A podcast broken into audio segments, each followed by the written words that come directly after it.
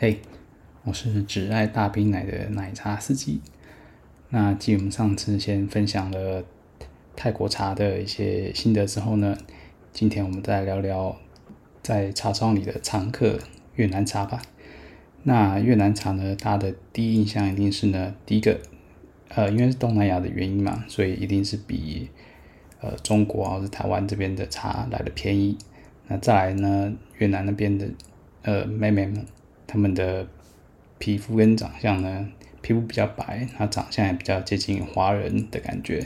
所以呢，一般相较于其他东南亚的国家呢，越南这边的妹子还是看起来比较合呃台湾这边的胃口。再来呢，就是他们会说中文的比例会比其他呃除了华语地区以外的国家会来得高一些。像是我遇到蛮多越南的妹妹们，她们其实有些中文讲的其实还蛮不错的，所以呢，以上这些原因呢，都造就就是市场上对于越南茶的需求以及供给，其实量都还是蛮足够的。而且我发现呢，这是我个人发现的现象，我不知道是真的还是假的。发现在台北，尤其是台北地区，喝到越南茶跟泰国茶比，其实是不会差太多的，可能。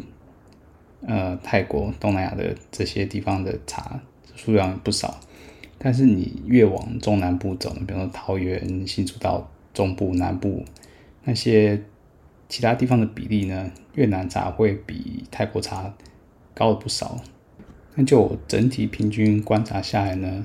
一般而言，就是一般平均下来，越南茶会比泰国茶或者其他东南亚这边的茶呢，大概再贵个一两百。没有多，但是会稍微高一些这样子。但我必须说，我就我个人的感觉呢，并没有比较偏好越南茶，我甚至会比较偏好泰国茶再多一些。那尤其是台北呢，台北的越南茶比例呢，相对于其他的城市没有那么高，且素质呢，在呃差不多价钱之下呢，我觉得越南茶在其他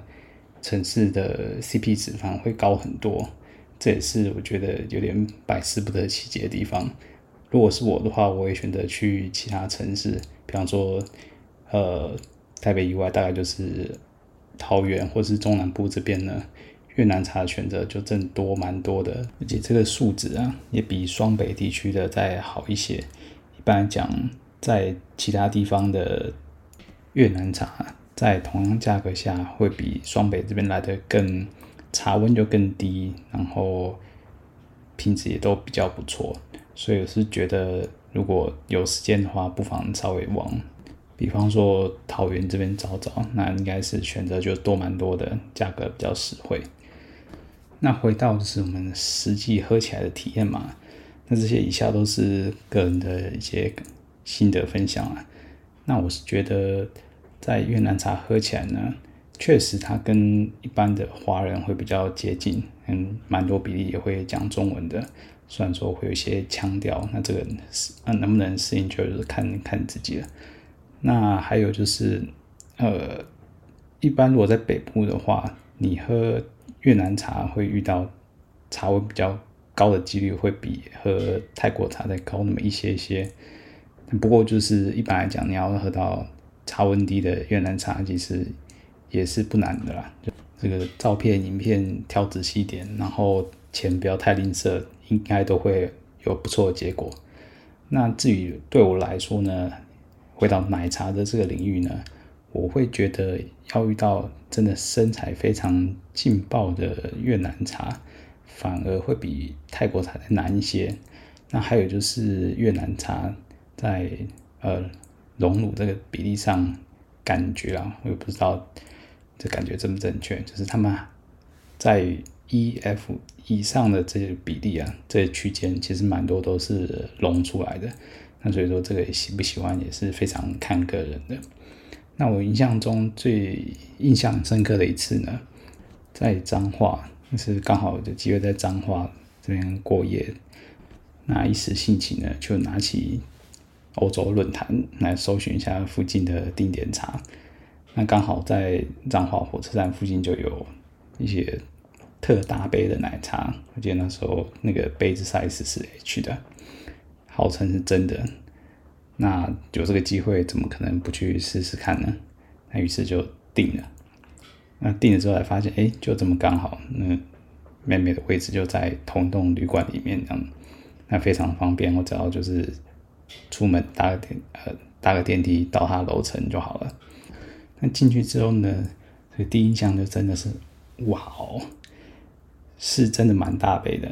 听起来看起来是所言不假。不过呢，这个身材也确实是比较油腻了一些，这样子，比丰满再多一些这样子。那感觉起来，这明显就是。有生育过的痕迹，这样子也是要给予尊重的。不过呢，在这个杯子这么大的情况，其实是真的情况下呢，虽然说这个菜明显的可能对自己来讲稍微负担重了一点，不过嗯，机会难得，还是来喝喝看这样。那妹子是会讲中文的，虽然说就是带有特特有的越南腔调，这个我就不太会模仿了。不过呢，我是没有那么在意这腔调的问题。那越南的妹子啊，她还有一个我个人比较没有那么欣赏一点，就是他们还是稍微比较拘谨一点。相较于大部分情况，如果遇到气氛对来的泰国妹子呢，泰国的妹子的开放程度还是比较 open 一点。那相较于越南的妹子呢，呃，我遇到蛮高的比率都是比较保守一点的，比较不敢。放那么开玩，那大部分的 case 呢，比方说他标明看情况可以拉机的，那我觉得能拿到机的几率是低蛮多的。大部分情况都是不给垃圾的，愿意给你小亲亲就是很不错了。那有觉得这一点对我来讲是蛮重要的，这个蛮影响我对于就是投入的氛围的投入程度。那也我猜应该也是这个原因让我对。越南茶评价大部分都没那么高。那回到这个妹子身上，这被子是真的蛮大的，是 H 嘛，就是货真价实的重，但有点就是太脂肪比例太多了，比较无法成型，可以这样布袋奶。虽然说它的容量还是蛮蛮大的，我觉得揉起来的手感还是稍微太柔软一些。那加上就是它的。肚子上这一圈呢，也是很难忽略的。还有一点就是，妹子给我的感觉啊，虽然说通常的这个年龄啊，一定会比这个实际看到的报的年龄再大一些。不过越南有一些越南妹子啊，就会给你感觉是这个乡土味就比较再重一点，有点像在看那个八点档乡土剧那种大婶的感觉。虽然她可能实际的年龄是没有这么高的，但就是。打扮啊，或是或是动作举止，或是形态，就会感觉给你一个再多个几岁的错觉。那这位 H 杯的越南茶呢，就是刚好给我这个感觉，所以整体的评分下来呢，就不会有太高的评价。虽然那个 H 杯是真的也很震撼，这是我喝过最大杯的越南茶了。不过也不是所有的越南茶都是像这样的。像我遇到蛮多还算不错的，都在中南部比较多。像我一直在台中，跟一直在台南，那遇到的越南茶呢，都是茶温都蛮低的。然后妹子的颜值呢，跟身材都还不错。那虽然说有些是假奶，但是必须说啊，就是越南的妹子在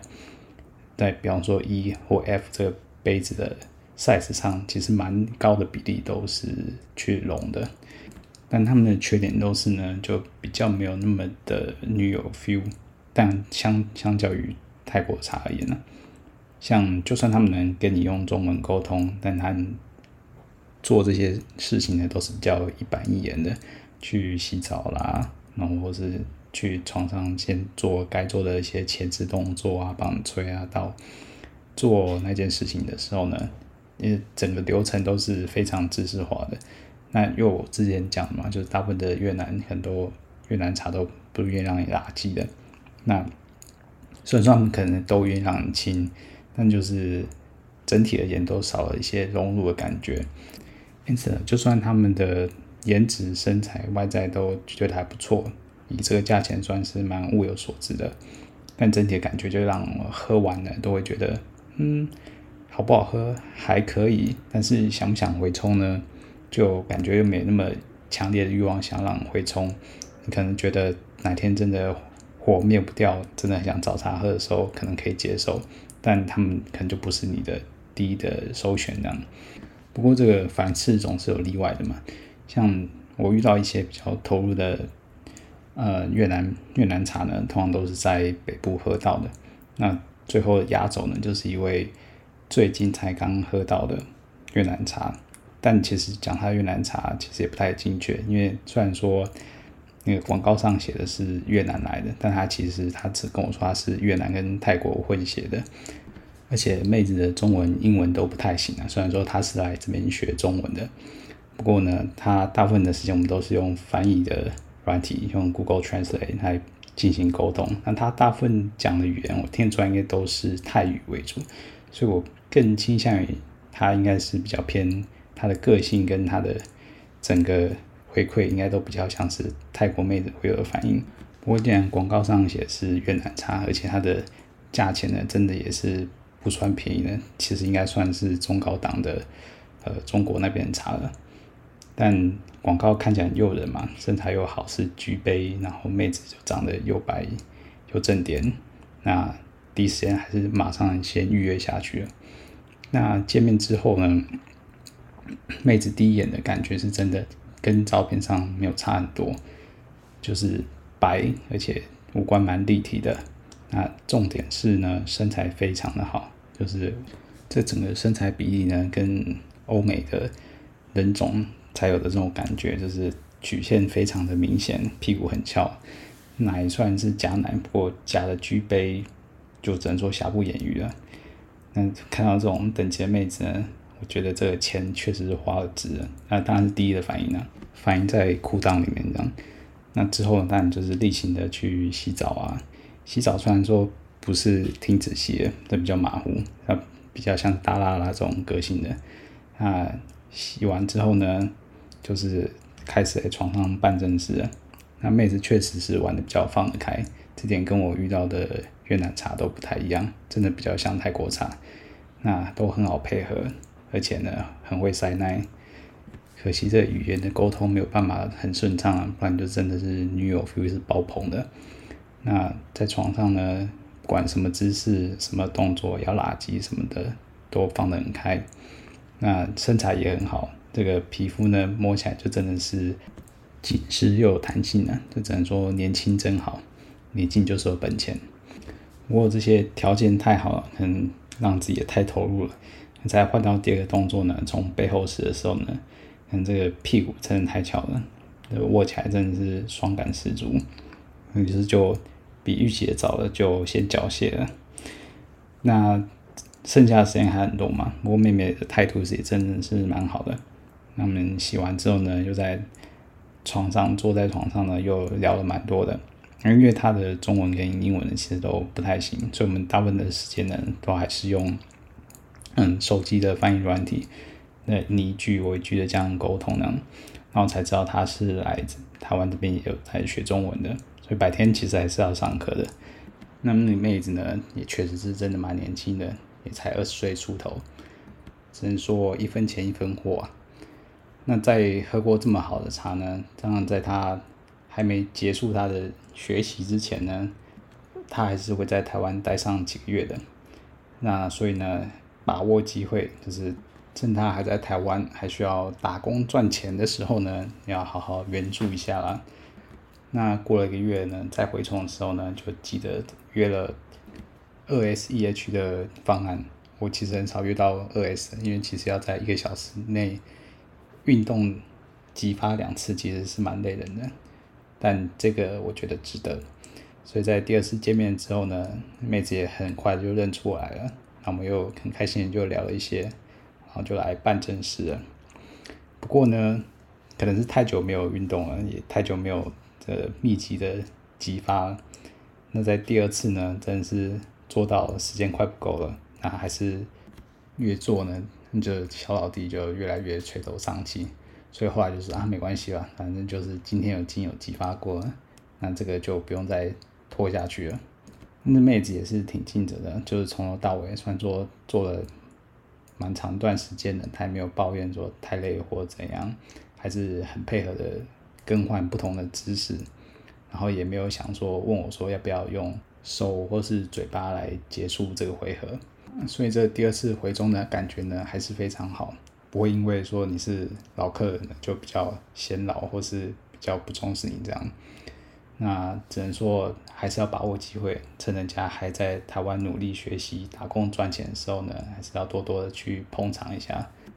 那对他现在还是有的，在这个录音的当下呢，他应该还是在班表上面的。所以有兴趣的茶友们呢，如果你有门路、有管道，你可以在台北是搜寻看看。毕竟要到 G 杯的越南茶，其实这个量其实没有很多。还遇到外表又比较靓丽的呢，其实我觉得你自己搜寻一下，你应该就知道，也许就会知道我在说谁了。但如果你真的很有兴趣又没有管道的，你想问我呢，你可以写 email 来问我。毕竟这种东西还是不要太公开、明目张胆的贴在资讯栏里，毕竟人家也是在学习的。那这个就言尽于此。不过总之呢，你要遇到一些还不错的越南茶，其实也没那么困难。虽然说我讲的好像越南茶的。反应好像不是特别的特别惊艳，不过呢，一般而言呢，妹子皮肤白，然后比较接近华人，比较多会讲中文，这些都都是不争的事实啊。还有就是，相较于泰国妹子，越南妹子比较不会在身上有刺青或什么的。有些人对刺青或什么的比较反感或比较有意见的话呢，嗯，越南茶确实是比较安全的，毕竟我印象中。不太曾看到越南妹子在身上比较大面积的刺青，不过我还最近还有发现一点，就是呢，最近越来越多的越南妹子比较容易遇到，就是有脸上有动过一些